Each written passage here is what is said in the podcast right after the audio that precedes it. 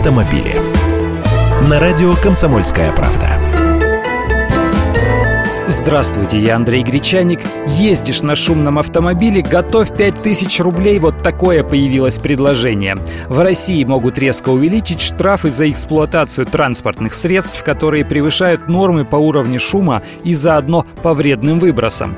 Депутаты Госдумы предложили в несколько раз увеличить наказание, ввести поправки в Кодекс об административных правонарушениях, которые коснутся всех транспортных средств. Сейчас штраф за несоответствие техрегламенту о выбросах вредных веществ веществ составляет всего 500 рублей.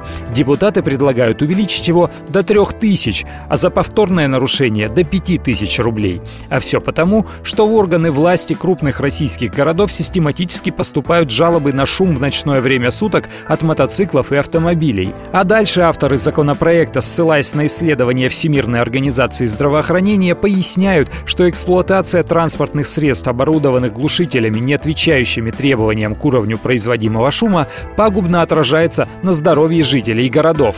И даже цифры приводят в российских городах с высоким и очень высоким уровнем загрязнения атмосферного воздуха проживает более 55 миллионов человек, то есть порядка 53% всего городского населения страны.